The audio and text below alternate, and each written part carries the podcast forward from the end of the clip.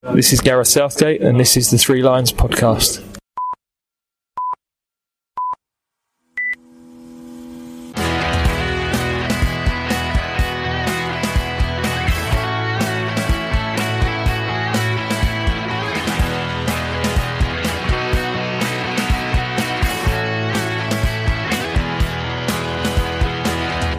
Hello and welcome to the Three Lions podcast. My name is Russell Osborne and this is an independent England football supporters podcast.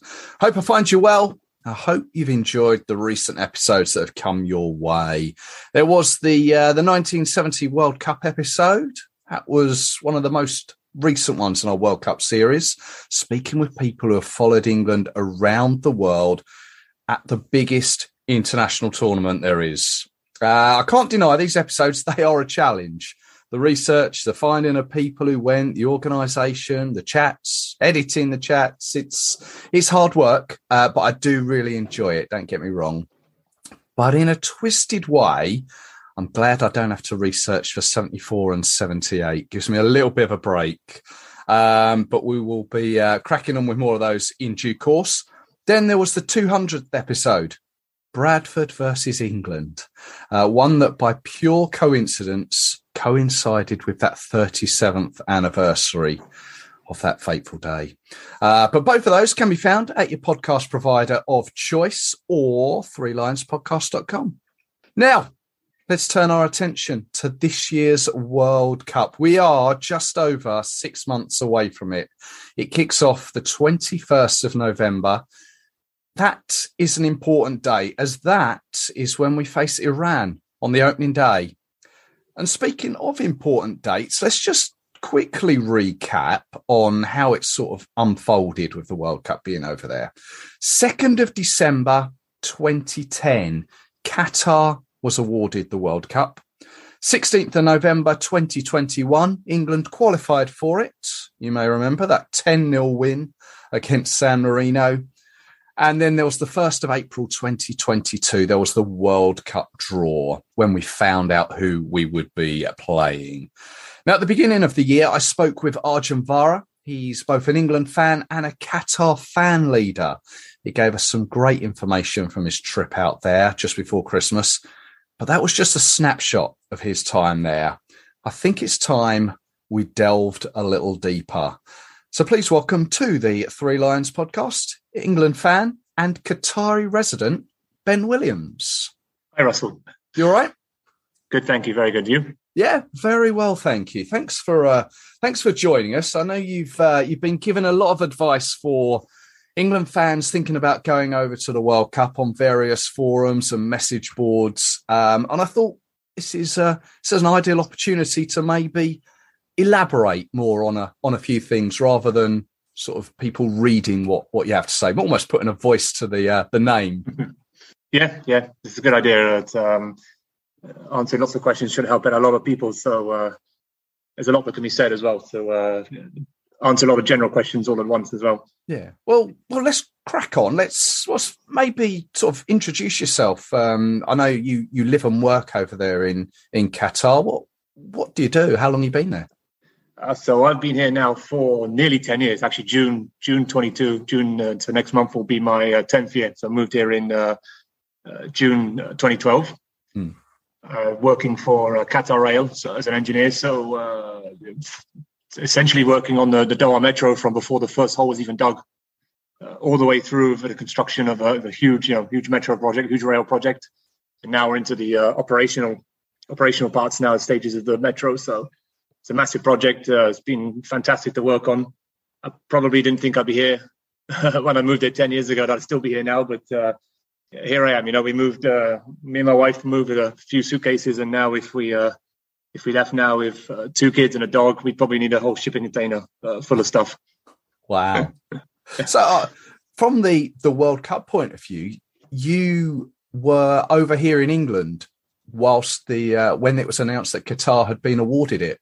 That's right, yeah. Yeah, and uh, I'd only been, I mean, I've been to the region a few times. I've been from the airport a few times in Qatar. So uh, actually, uh, twenty ten, by then, my wife, she wasn't my wife then, but she just uh, come back from spending some time living and working in Bahrain. So I'd visited the region, you know, a few times and but never v- physically been to Qatar, just through the airport, never entered the country. But uh, so, yeah, then it was obviously a shock, like everyone else, uh, with the when the World Cup was awarded. Uh, didn't expect it at all. What were your immediate thoughts? Because I, I know what mine were. It was a, a bit uh, of shock. Yeah, I think uh, like if you saw, you know, Russia as well, you know, yeah. same as everyone was saying, you know, they couldn't believe it. And, and yeah, and even now people still, you know, obviously don't believe it. And uh, whatever happened then, you know, that's in the past now. So, yeah, no, fair enough. Um, being on or being in Qatar, are you are you central or whereabouts are you? I mean, obviously, as you know, it's a small country. The vast majority of people are in in and around, uh, you know, in, in Doha. So I'm living just outside. I've, you know, I've lived in a couple of places here. It's a short drive into, into the city, you know, into the centre. Luckily, my work is not quite in the centre, so I'm a little bit out. I go a bit further out for the schools to drop the kids off. So, you know, it, it's a small country, a small, you know, big city, but um, you can get around easily. And I could be, you know, just over an hour to the north of the country, just over an hour in, into the desert, you know, in the south. So it's... Uh, It's uh, yeah, it's easy to get around and uh, not a big place anyway. Yeah. And I'm guessing that the the, the Doha Metro is going to be integral come the uh, come the World Cup. Absolutely, yeah, it's vital. Um, it serves serves directly five five out of the eight uh, stadiums. It's going to yeah for people getting around from from A to B. You know, it's the cheapest way of getting around. Uh, so definitely, yeah, we've you know we're getting. Um, We're testing now with more carriages on the you know, on, on uh, shorter uh, times between trains as well. So gearing up now for um, for it to be you know quite full. Yeah, and, uh, absolutely. Used quite well. Well, before we, we get on to the, the the stadiums as such and and those that the the the rail goes to, just we'll, we'll talk about the the World Cup being awarded to Qatar back then. My one of my immediate thoughts was, as I say, wow, but I, I had no idea what sort of the, the football culture was over there. How do you find it? Has it grown? Has it, was it always been there? Yeah, I think uh, it's the number one sport. Football has always been, you know, the number one sport here. Um, sort of, you know, the local leagues are not, you know, particularly well well attended. I think people have seen that and picked up on that before. Uh, but I think a lot of the people they support, you know, they go for the international teams, you know. Yeah. Premier League, La Liga, and obviously more recently P S G, you know, with the Qatar involvement. So you're seeing, you know, locals and everyone wearing shirts of all the top, you know, all the top teams. You know, um, whilst people don't tend to go so much for the local sides, uh, it's still a popular, you know, it's still the number one sport. You know, the you'll see, you go anywhere to a, a local cafe on a Champions League night or you know Premier League day, and it's it's full of people watching. Let's let's move on to the the, the World Cup stadiums. You, you mentioned the the Doha Metro that is looking to go to, is it five out of the eight of them? Yeah, directly uh, connects. So basically you can walk from five, uh, short distance from uh, from f- five uh, stadiums uh, directly from the Metro, yes. Okay. Have you been sort of working on the Metro? Have you been able to uh, to check them out or just sort of in sort of recreational time over there? Um, yeah, I mean, uh, the Metro, obviously, I was lucky enough to be out on site quite a lot as well, you know, from the beginning of the Metro. So I know like the back of my hand now which uh, station you need to go to and everything like that. And, um, I, you know, I've used it myself to go to some of the stadiums when we had the Arab Cup last year and some other games as well. I've, I've experienced, uh, you know, how it works and, and how, how to get there as well. Have you got a, uh, have you got a preference as to the your, your favourite stadium? Um, I've been. I've now watched games in seven of the eight stadiums. Right. Um, the only one now is this uh, Lusail Stadium where the final will be because that's it's not actually had a game yet. So hopefully, uh, should be having some practice matches or you know it needs a test event uh, at some point this year, so I can then finally complete the uh, complete the eight stadiums. uh, I'd say my favourite is probably the, the nine seventy-four Stadium. It was completely different. You know, a stadium made out of shipping containers. It's not uh, your everyday stadium, you know, it's it's something that's completely different.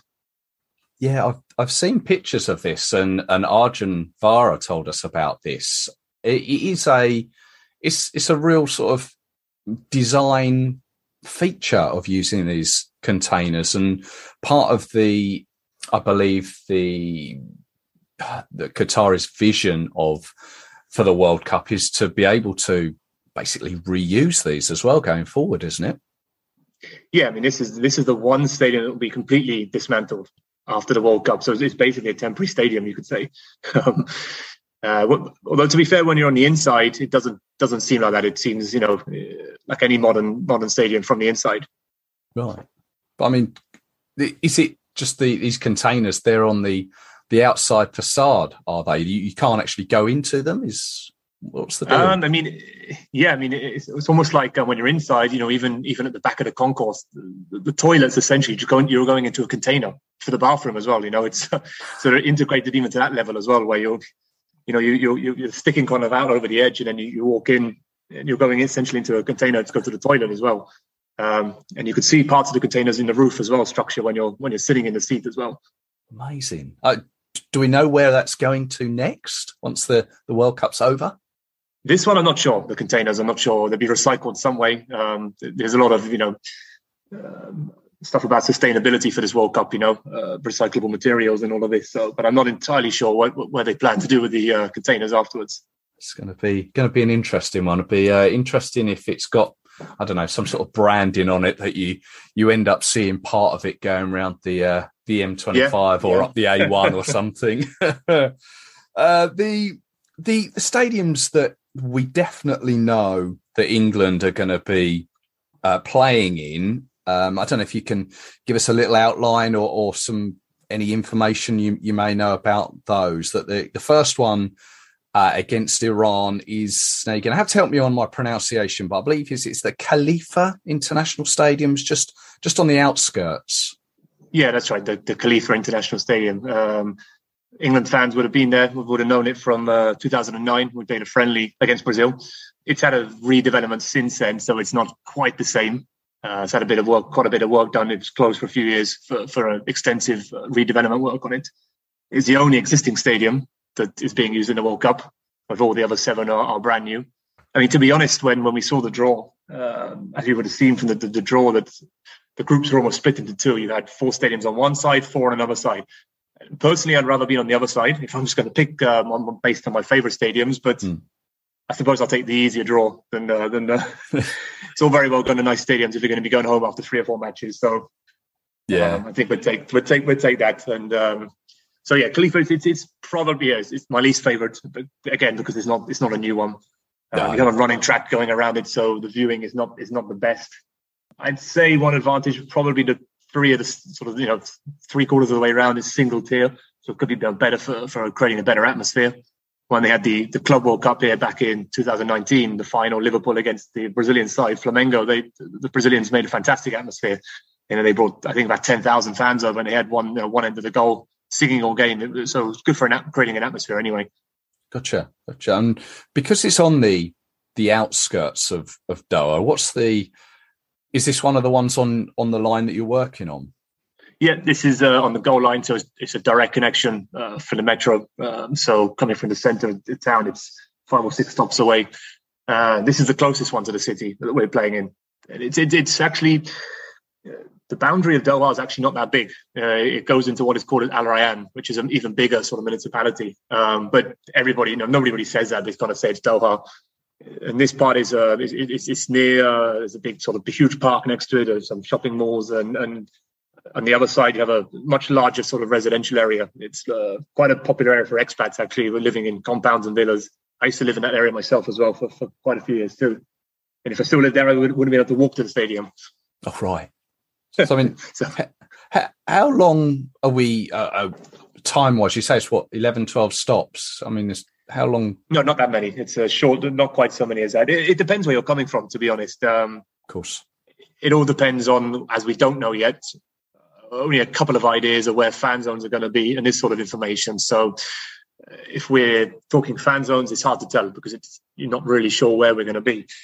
If you're talking coming from one of the, the main areas where there's sort of the main hotel bars, you know, you would uh, a few stops on one line, change, and then another st- a few stops. So twenty, thirty minutes, it's not a big, you know, it's not a big uh, amount of time. Yeah.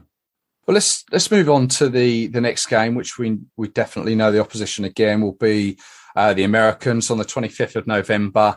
This is, a, is it Al Bayt, a sixty thousand capacity stadium based in northern Qatar. Yeah, this is in Al Khor. Uh, it's, it's it's actually known as a city, but it's more of a town, really. Um, it's probably the the next biggest town after, obviously, you know, after Doha, um, up in Al Khor. Decent stadium, second biggest stadium. Um, so it's good, you know, for allocations, ticket allocations of things. Unfortunately, it's going to be the most difficult and the most uh, hardest to get to. Not not difficult, just uh, it's going to take more time. Mm. People are going to have to allow more time to uh, uh, to travel up there. Um, the metro doesn't reach that far, so there will be hundreds and hundreds of shuttle buses. There'll be other options, taxis as well. So it's not difficult getting there, but it just take it just takes some time, and fans are going to have to allow quite a bit of time to uh, to get up there.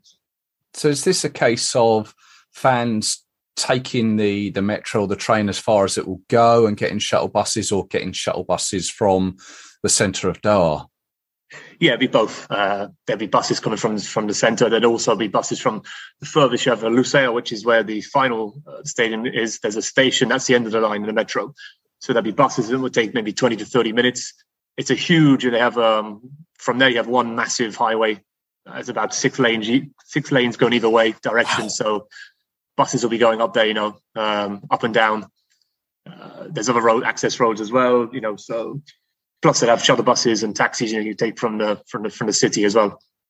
There's proper convoys going up there. It sounds like yeah, six yeah. six lanes is. I think at some point it's up it's six or even more. At some points, yeah, where there's junctions, it, it, it's very very wide. Yeah, wow. huge huge highway. Or. Um, Say if England fans going over there, are they allowed to to hire their own cars over there? Do you need a, an international license or, or something like that? No, I think U K license is okay. Um, I'm not. Uh, don't quote me on that, but I'm pretty sure for. I think it's for a short time. If it's for a short time amount of time, then a, a U K license is fine. There's local hire car hire companies, plus you've got all the international, uh, you know, the international uh, companies here as well. So yeah, you could. I don't think there's really a need. Um, right. Unless you want to explore a little bit further out, you know. Um, obviously, you can't really go taking a hire car into the desert. I think you. Have to, yeah. I mean, you can get a, maybe some more insurance or you know the right type of four x four if you want to do that. But I wouldn't advise anyone if they don't have any experience of driving in the desert. So, um, but you could, yeah, you could hire for a couple of days and drive, you know, to the very north of the country or or out to the west, you know. So there are a couple of. You could you know, a day or two, maybe it wouldn't be such a bad idea. Yeah. Oh, daft question. Um, drive on the same side of the road as us? No, other side. Other side. Uh, but it's uh, all every car is automatic, you know. So it's not like uh, whenever you drive a manual in somewhere in Europe, and then uh, I keep uh, trying to change the gear and then smacking the door with my left arm when I'm trying to move to the gear, you know. So uh, it's automatic. So yeah, it's. Yeah. Uh, oh no, no, that feeling. um, yeah. Okay, no, good to know. Good to know. There'll be people maybe considering that. The last game is the one where we don't know our, our opponents will be. Is the Hamad bin Ali uh, in Al Rayyan? Ryan? Al, Al Rayyan. Al Rayyan. Right. What do we know about that one? Yeah, so obviously, as I said, the area of Al Rayyan is huge, but this is actually on the site that is old, uh, or the site of this stadium, the old stadium there is where was the home to the Al Rayyan football team as well. So it's it's their home. In fact, they have, um, I think their mascot is a lion, and it's embedded into the seats in the stadium. They have a lion, I think, one or both at the ends of the stadium. So it's a touch to the local side in, in the stadium as well. Um, this is obviously, again, out of town, but uh, direct connection again to the metro. It's at the very end of the Green Line. So a little bit further out than, than the first stadium, but very, very easily accessible as well. And also behind uh, the stadium is where they've announced now one of the locations of the fan villages as well. Where they have, you know, the cabins and the tents and things as well. I'm not sure about tents, but the, the cabins they recently advertised as well. One of the locations for that is uh, just literally behind the stadium. Right. Okay. I mean, how do we know how many fans, fan zones there, there's likely to be across the country? Uh, this is fan village, uh, fan village. Not, the, not the fan zones. The fan villages for the accommodation. Gotcha. Um, it was recently, you know, they published the three locations so far. Uh, maybe there'll be some, I think, some camping options as well for tents. But there's three locations, but one of them is is um, is right next to this, this stadium. I see. Gotcha. I mean, locally, you've mentioned obviously when match like Champions League matches are, are being played, the cafes and and that are crowded with with people watching on the uh, on the screens. But as this tournament gets closer, what are the feelings of of people? people you work with, friends, um, with with the World Cup coming up? It's, it's got to be some sort of excitement, I'm sure. Oh, absolutely. It's it's all we're talking about, you know, in work, particularly on the recent ticket, you know, uh, applications. It's every day, have you done your application yet? Which games are you applying for? You know, what's your friends doing? How many are you applying for? It's just, it's non-stop, you know. It's uh, what everyone's talking about. And that's the beauty of this World Cup, where you can apply for so many games and you can go to many games, you know. Everyone's very excited. Some people have got, you know, some tickets in the first sale. Some have got lucky and ended up getting tickets to some of the big teams. Uh, some not so, but still, you know, it's, it's yeah, it's it's all everyone's talking about at the moment, definitely. It's going to be no one to uh, to run the Metro then if you're all if you've all got tickets. Ah, luckily uh, it's driverless, the trains at least, so they don't have to worry about any driver strikes like like the un- underground, the London underground. So yeah, oh. uh, that that whole region as well. It's it's already represented, obviously. Uh, with Iran and Saudi Arabia, obviously host Qatar. And there's the possibility of the United Arab Emirates being part of it as well. So that that whole area is, is going to be really well represented at the tournament. Yeah, absolutely. Um, again, I don't know when Saudis or the Emiratis, how how in their, you know, their football will they travel. I assume the Saudis can just drive over a lot of them. So I think they will be quite well supported, yeah. I tell you, the, the, the, the team that I'm going to think is going to be the most well-supported with fans living already in Qatar, I'm going to put my money on Tunisia for being the most uh, well-supported team, based on how well-supported they were in the Arab Cup as well. Just they had huge, huge support. Um, a lot of expats or Tunisian expats there? Yeah, most of them, I think majority of them are already here, you know, for the Arab Cup. And they had, they, you know, they were filling stadiums, you know, for their matches. Um, incredibly well-supported. It's a shame in the sense that Egypt didn't qualify because they'd be probably equally as, as well supported as well. So in terms of people already in Qatar, you know, they're going to be, uh, Tunisia are going to be a very well supported team. That's, that's interesting. So, certainly wouldn't, wasn't going to be a, uh, a scenario I, I thought of. Um, I remember yeah.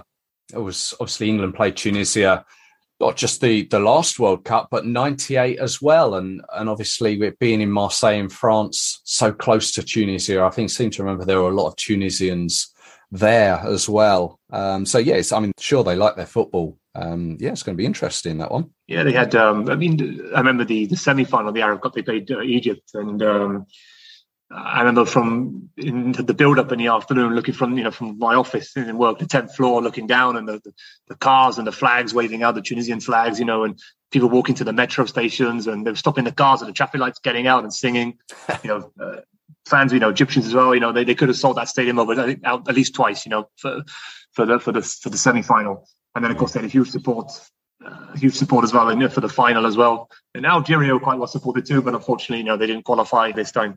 Yeah. So many England fans coming across. For the vast majority, will be their first time going to that area. Visas are going to be an important part, or the, or the fan I D, or or the is it the Haya card? Higher, higher right. card, yeah.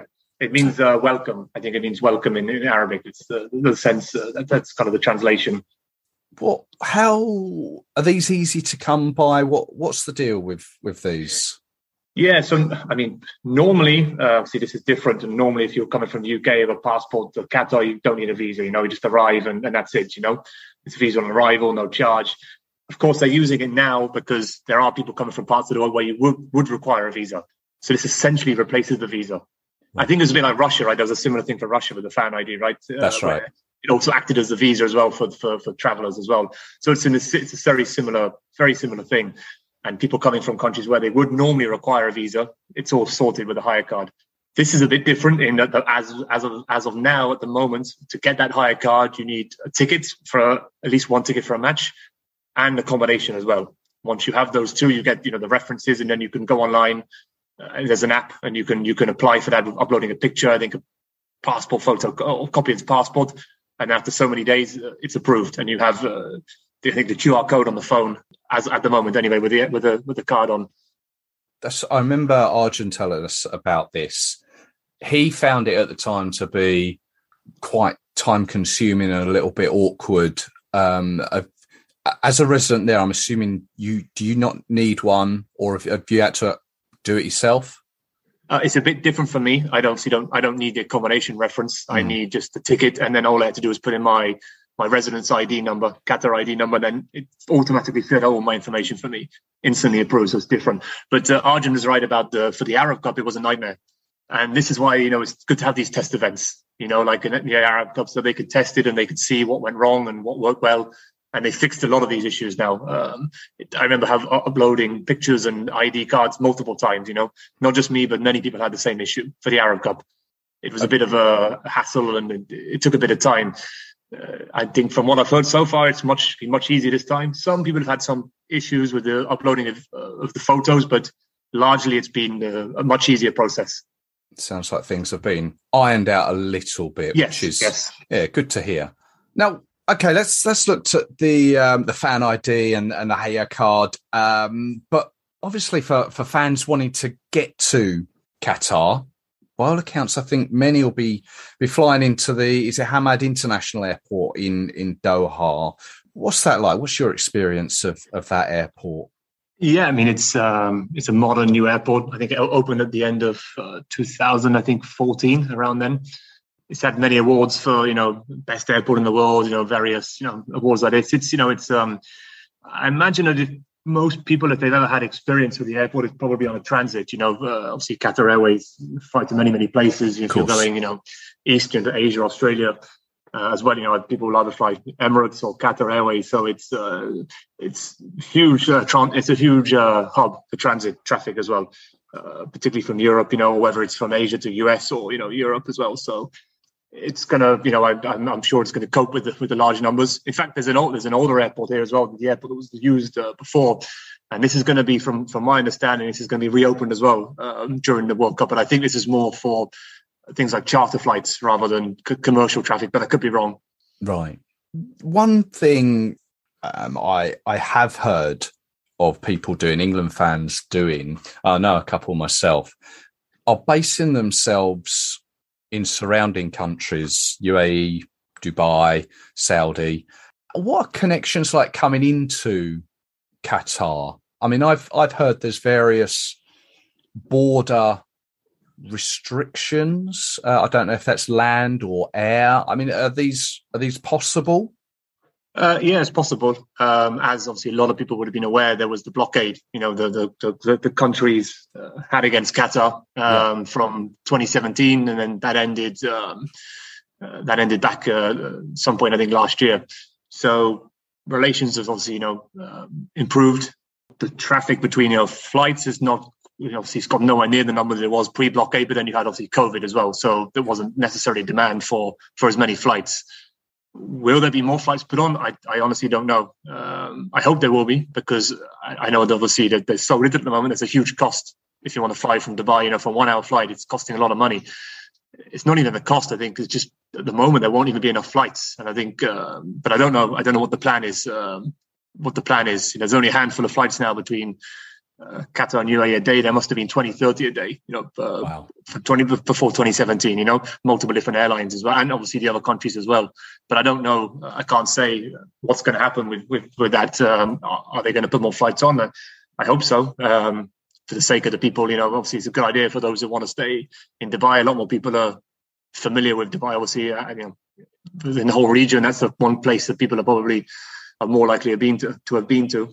Um, and obviously, you get the cheap accommodation there. Lots to do there. So the idea of flying in and out, plus there's a huge expat community as well in U A E as well, Abu Dhabi and Dubai, you know, English uh, expats as well. I'm sure we'll be planning on travelling back and forth for, for the England games. Yeah, well, so six months still to go. Let's let's hope that those those flights are are increased somewhat. Uh, well, let, let's just talk. Uh, I know we mentioned car hire. Um, just going back to that, the, the feasibility of of driving across the border. Is is that still open? Uh, the border's open now. The land border reopened as well uh, yeah. last year. Uh, the issue has always been like this. It's not a new thing, but the issue of driving is the general rule is you have to drive in a car that you own if you're driving across the border. Oh.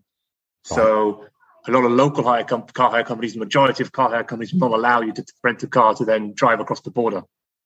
Um, some people say that some of the international companies do it, and you have to get, you know, some sort of letter of a no objection letter from from from the company that uh, which you can then produce at the border. But honestly, I don't know. I really don't know if uh, how easy it will be if you want to say, you know, drive yourself. And I know that obviously some people have planned this, you know, or want to do this. You know, I know there's a guy on, on, on the Facebook group who's even planning getting, getting buses from, from Dubai, you know. And that's okay because it's the, the coach company, they own the coach, you know, it's yeah. they, they're only going as passengers. So that that that way is okay, but taking your own car, I don't. I'm not sure if it's going to be possible, to be honest. Okay. Well, trains, planes, automobiles. The last one is boats and ferries. Uh, there's been talk I've read previously of a ferry crossing, um, but I heard that that was was no more. Is is that a possibility? Uh, probably not. Uh, like you said, it was something. Uh, in fact, this goes back to before the blockade again, and I think it was even announced that they were going to start in twenty seventeen a ferry service between Bahrain and Qatar. And then obviously a few months later, everything got shut down and they've not even restarted flights to Bahrain yet. So um, that seems to be the one country they, they don't get on the, the least with, I suppose, Bahrain at the moment. So I think you, we can say goodbye to any uh, potential ferries or boats uh, going between the countries. Yeah, fair enough. Always good to know for those that are maybe it is, has crossed their mind. Now, by the time this, this podcast is out, the the ticket registration will be will be closed to, to England supporters, I'm led to believe. Well, I think we'll probably be waiting for confirmation of, of what people have applied for. But with the ticket, and as you mentioned earlier, with the ticket comes the accommodation. Now, I believe this is one of the major fears, maybe anxieties that England fans are having is is the situation with accommodation, which I believe is being overseen by the Supreme Committee. Yeah, so they're they're the organising uh, committee, so there's you know sort of, sort of the go-between between you know everyone and, and, and FIFA. Now I fully understand, I fully get the, the fears with accommodation because this is not how it works in any other tournament. You know, it's it's a completely different uh, way of doing it. So I, I get fully, you know, I understand why people are worried. Um, obviously, some accommodation was released uh, and people who managed to snap up any tickets in the first sale, some are booked, you know, already. Others who are waiting to get their tickets, obviously, through, through you know, the England uh, England fans membership uh, are worried that they, you know, the, the accommodation will be gone. Um, I don't think that's the case. I think it's being uh, released in batches. And I think You know, I, I, I'm, I still strongly believe that the reason they are doing this, they are only giving accommodation to ticket holders, is to make sure that all the ticket holders can get some accommodation. I think if it was a free for all, I think we'd see a lot more complaints. You know, you know, even for even for the teams that haven't qualified, there'd be people from Scotland, from Wales, even Ukraine booking up accommodation, and then once their team doesn't qualify, only then giving it back. Right. So I can see, you know, I can see the logic uh, behind it as well. Yeah, no, I, I understand it. Um, I think it is just as you say. It's, it's one of these things that hasn't been done, or, or England fans aren't used to yeah, to it being like it, yeah. this. Yeah, it's a, the fear of the unknown. But there's there's talk of obviously hotels, Airbnb, cruise ships. I mean, I've I've got this vision of loads of these massive cruise ships just lining the uh, the harbour, and and supporters of every country um, going up the gangway uh, into these cruise ships. Is that what it's going to be like?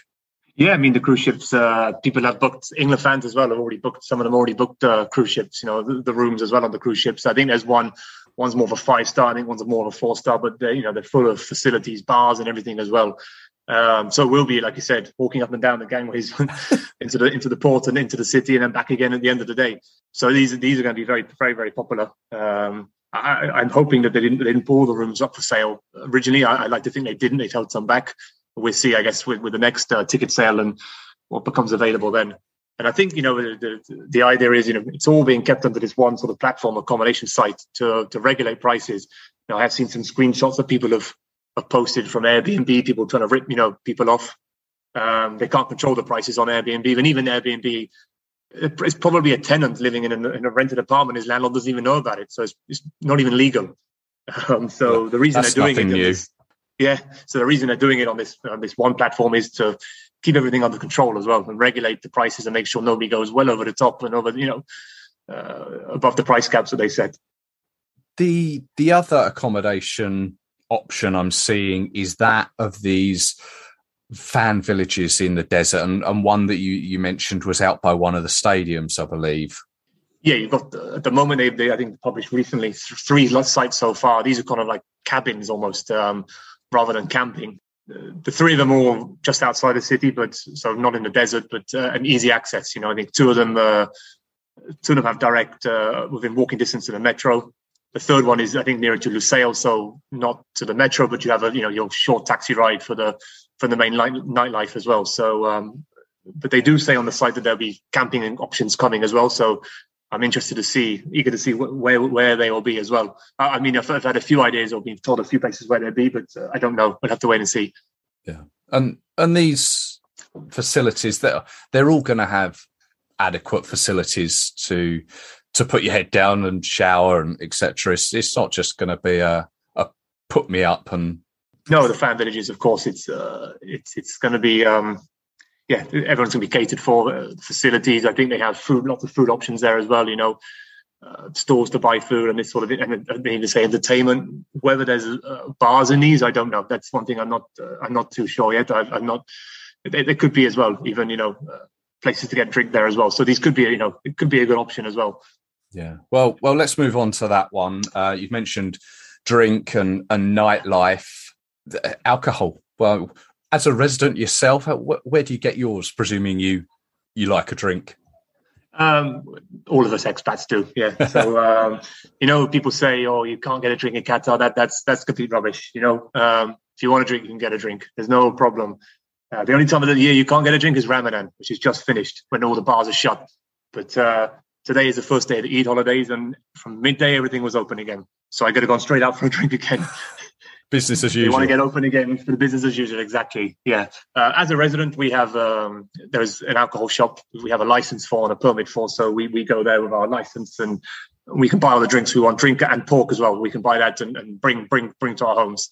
So whatever we know. A huge selection of drink there that we can go and get. Um, and then we can obviously, if we go to parties, et cetera, you know, we have something or friends coming over. But that's that's for um, that's for residents only. Yeah. Um, I can't see that it's not going to change for, for visitors. In which case, there'll be obviously all the uh, the officially, you know, the licensed establishments uh, for for for people to go and get a drink. Normally, obviously, at the moment, it's it's hotels. There's it must be how many hotels? I'm not sure how many licensed, but there's a there's a, there's a lot now. Uh, more and more, obviously, been opening over the last couple of years. And within those hotels, you're not just talking one bar. You're talking multiple restaurants.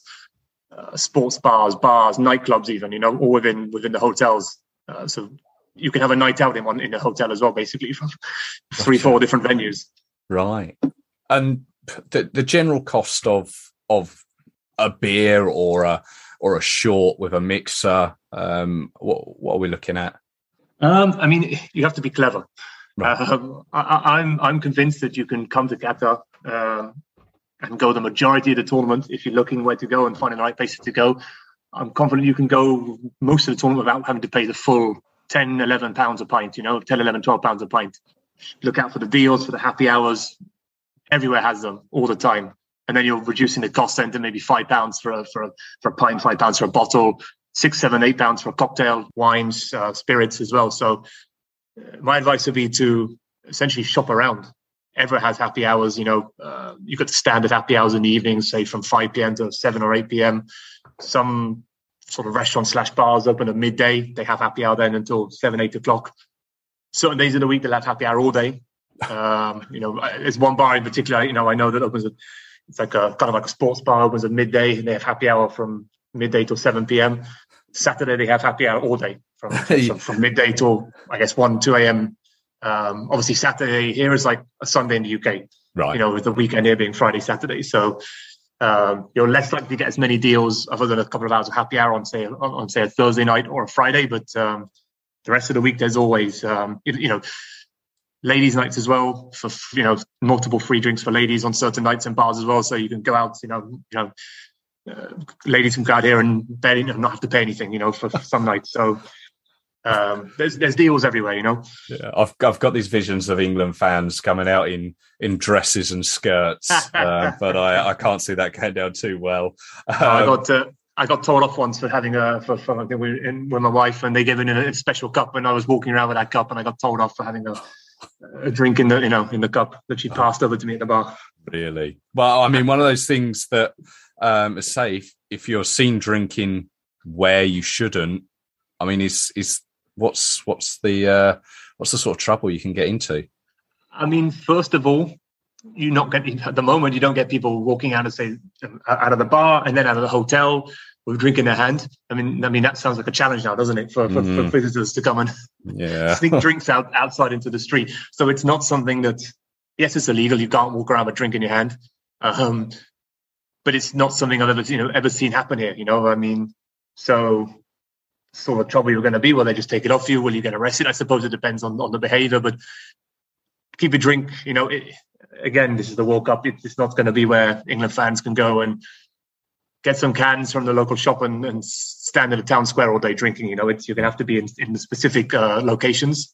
You know, you can move about from one to the other. That's fine, you know, but uh, finish your drink and then and then move about to, to the next place. Yeah, that fair enough. It's it's someone else's country and, and we need to abide by by their rules. Other...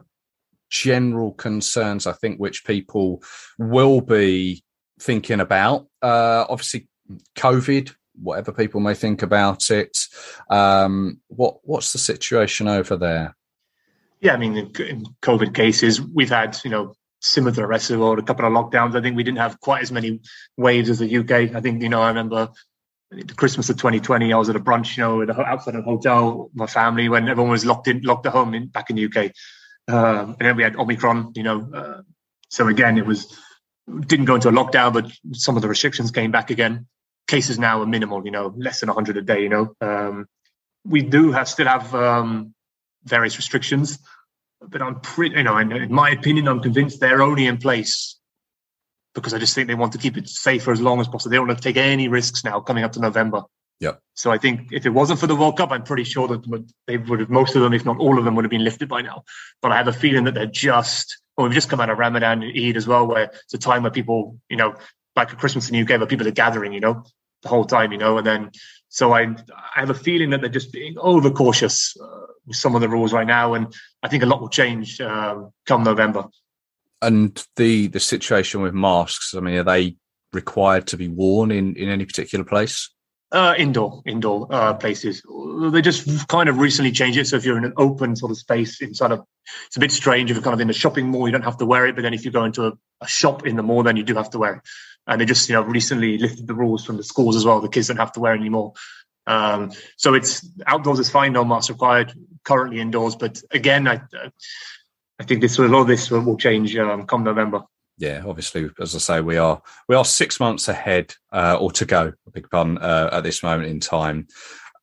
We've we've done alcohol, food. What what's the uh, what's the deal with food over there? What what do you yeah, what do you food, like? Food, you can get everything, absolutely everything. Everything is covered. Oh, of course, you can't have pork when you're out, but other than that, yeah. um, you can get. Uh, so you're not going to get your bacon sandwich in the morning, I'm afraid, but um, or your full English. Everything is available. All cuisines from all around the world and.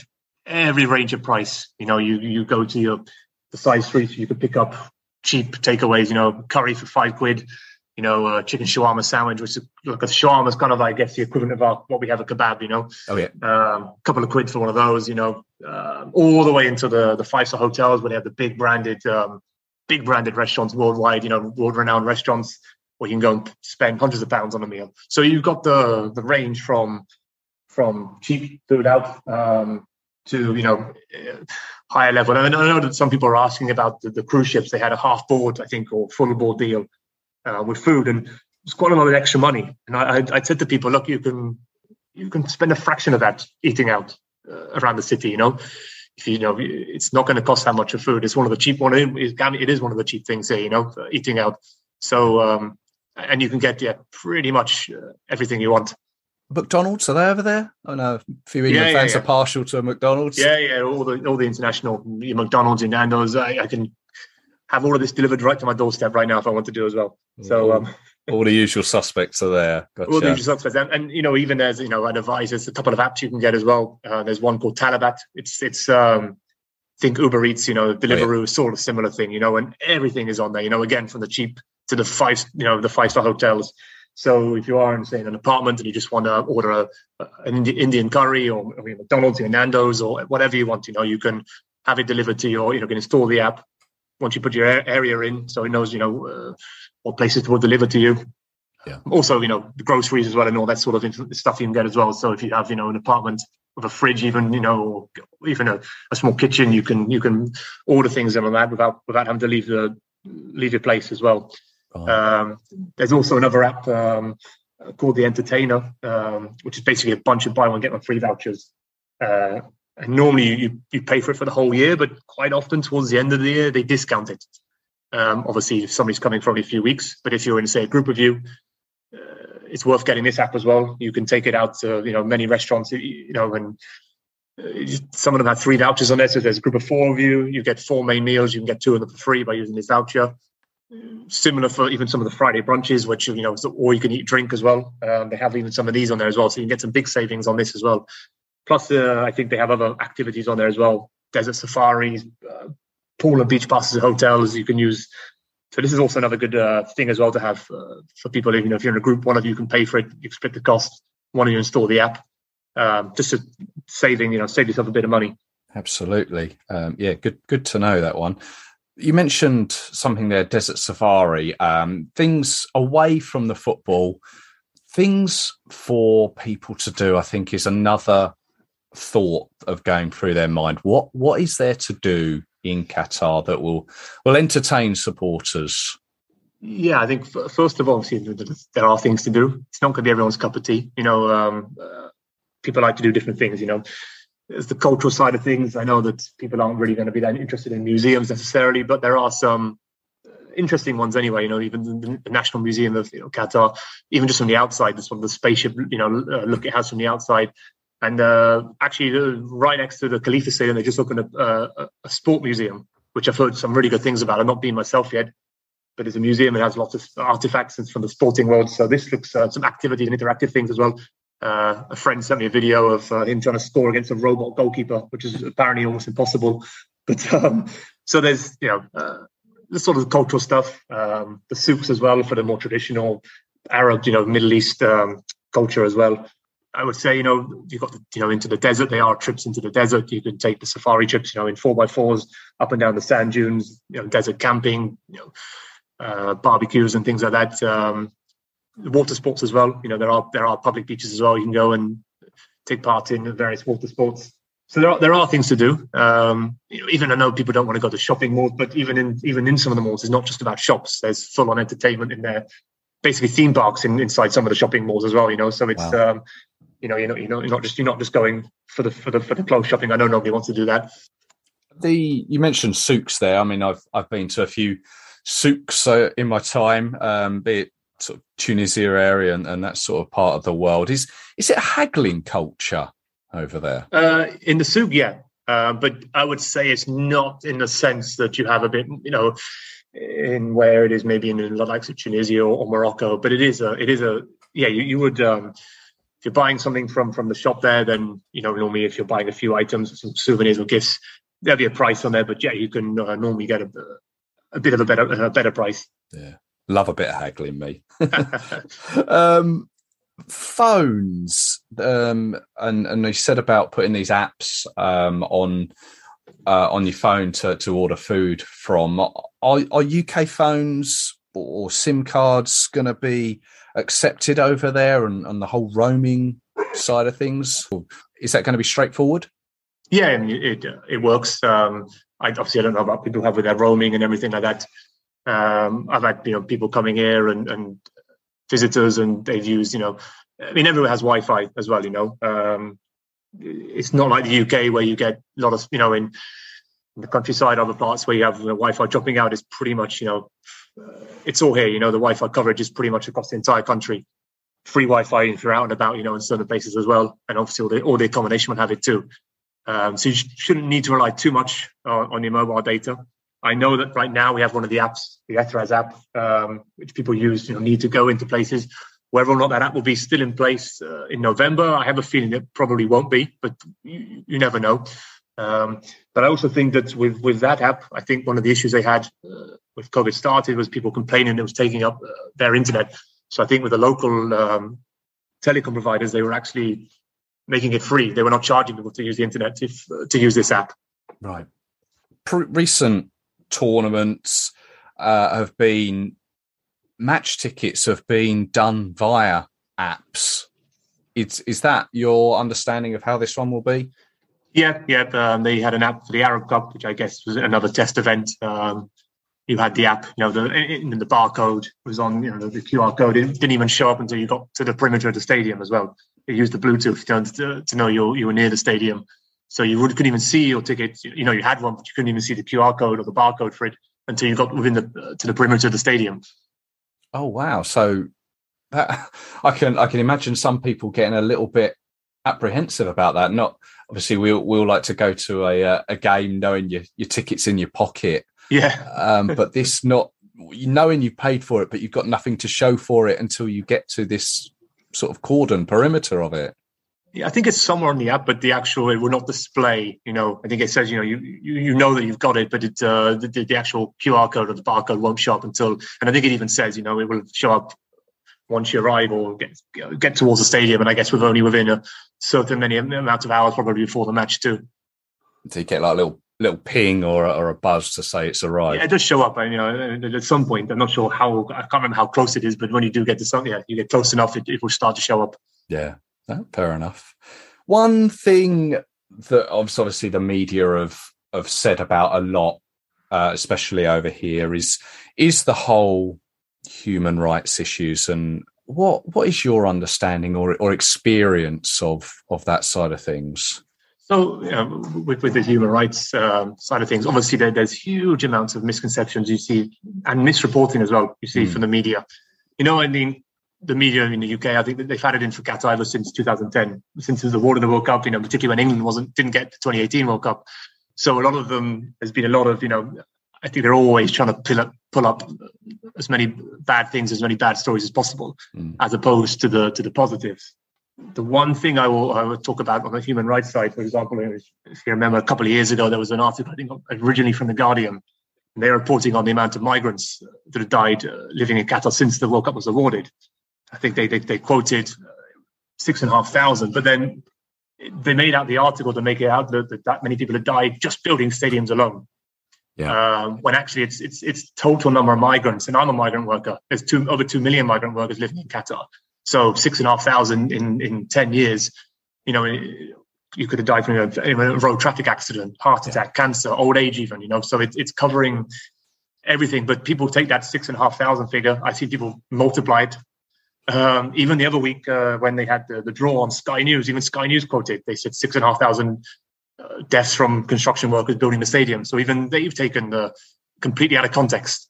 Yeah. And I think the original reports, you know, it didn't make it very clear. And uh, but I think that's the way that they want to portray it. You know, I think. Uh, but anyway, yeah, that's uh, that's um, that's my take on on that side of things. Anyway, no, it's, it's good to know. Good to hear it from my. Uh... From a from a local's perspective, um, I mean, you know, um, you know, you know there's, there's issues everywhere in the world, right? We saw before the World Cup in Russia, in Brazil, things aren't perfect in the U K either right now. So you know, it's every country has their own problems to deal with.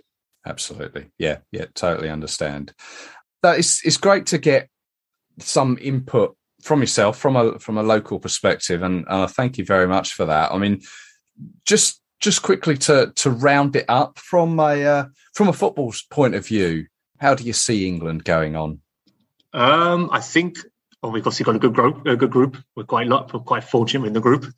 Um, assuming we win the group and the other teams as expected win the group, then I, I think is it potentially France in the quarterfinal. I think that that's that's the, the the point where I start to get worried. I think.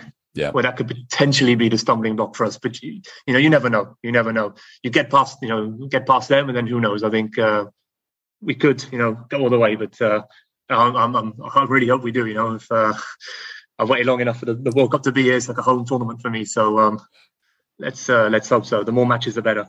Yeah. Well, you say a home tournament, it will be for, for stating the the obvious here for Qatar. Can can they cause a, a few upsets? I think the, the Qatar team, from my honest opinion, I think they peaked a couple of years ago. You know, when they won the, I think it was twenty nineteen when they won the Asian Cup. Right. Uh, they beat the likes of South Korea, Japan. You know, decent. You know, sides that are always at the World Cup. So I think they then they were then they had a decent size, a decent side. I think they haven't performed quite so well. I mean, they they did they did get to the semi final of, of the Arab Cup. Uh, they narrowly lost to Algeria um, in the semi final of the Arab Cup. I think their group is. they've got a really quite a tough group as well. Senegal, you know, Netherlands and Ecuador. So I, I think it's going to be tough, tough for them um, to qualify, to be honest. Yeah, fair enough. It's uh, it's one of those things they always say is uh, the tournament's always good the longer the the hosts last in it. But as you say, they they do have a uh, a tough group to to get out of. But we shall see. Now, I know you've been you've been kindly giving a lot of advice, not just to myself and, and to listeners here, but I know through uh, the various England Facebook groups and and the the forum that's available there. I mean, are you, do you have, are you on Twitter, or do you have any other um, methods of communication? Should you be open to to giving more information away? Yeah, yeah. Like you, like you said, I'm on the Facebook group, uh, England fans Facebook group, plus the, the forum as well. And I've been on there for a few months now, uh, answering lots of questions. You know, it's uh, not just me. Obviously, you had the chat with, with Arjun as well. Um, who has some very useful, you know, contacts and information. I've spoken to him a few times since since you, you know you, you chatted with him. Um, we've almost helped each other out a couple of times. You know, he's had some questions for me and vice versa as well. Um, and as you would have seen, I think you met one of the other guys, right, uh, who lives in Qatar as well, at Wembley, right, recently. Yes, yes, that was the, the Qatar Hattar, I believe he called himself. Yeah. so we, uh, Bob, so I've spoken to him a few times as well. Um, and a couple of other guys messaging me living here as well. So there's a, there's a, there's a few of us actually, uh, members uh, living in Qatar. So yeah, I'm on... Uh, those two platforms. I, I'm, I'm, I don't. I, I'm, a, I'm more of a reader of Twitter than, than, a, than a writer. Um, uh, Instagram, I'm quite. Act, I'm quite active on. Um, my username is expat Ben, expat underscore Ben for, for both my uh, Instagram and Twitter. So I'm, I'm on there as well. Happy to obviously uh, give anyone advice. You know, any questions or concerns, or I'm happy to try and put people's mind at ease and, uh, and give them some useful advice as well. Uh, well, it's uh, it's very much appreciated. I, I can see that, and and I, I thank you for the time you've given us. Yeah, so you're, you're very welcome. I'm just uh, I'm I'm excited now. You probably tell, very excited yeah. now, and um, I, and I'm I'm confident it's going to be a, a fantastic tournament as well. It's going to put a lot of people, you know, who are doubting it. Um, I think it's going to be it's going to be it's going to be really good. Let's hope so, and let's let's hope that uh, that England can top it off with a uh, with a win. But we've, uh, as I say, we've got. Got six months to wait for, for yep. hopefully that. But uh, no, once again, thank you very much for your time, Ben, and, and maybe uh, we can we can touch base again, maybe nearer the time. Yeah, absolutely. I'm I'm very happy to um, help out. Maybe you know later in the year, everyone's got their accommodation sorted and uh, finalising a few things about where they want to go to have a drink. Then I can help out again. Uh, that's great. All right. Well, well, thank you very much. Okay. Thank you. Cheers.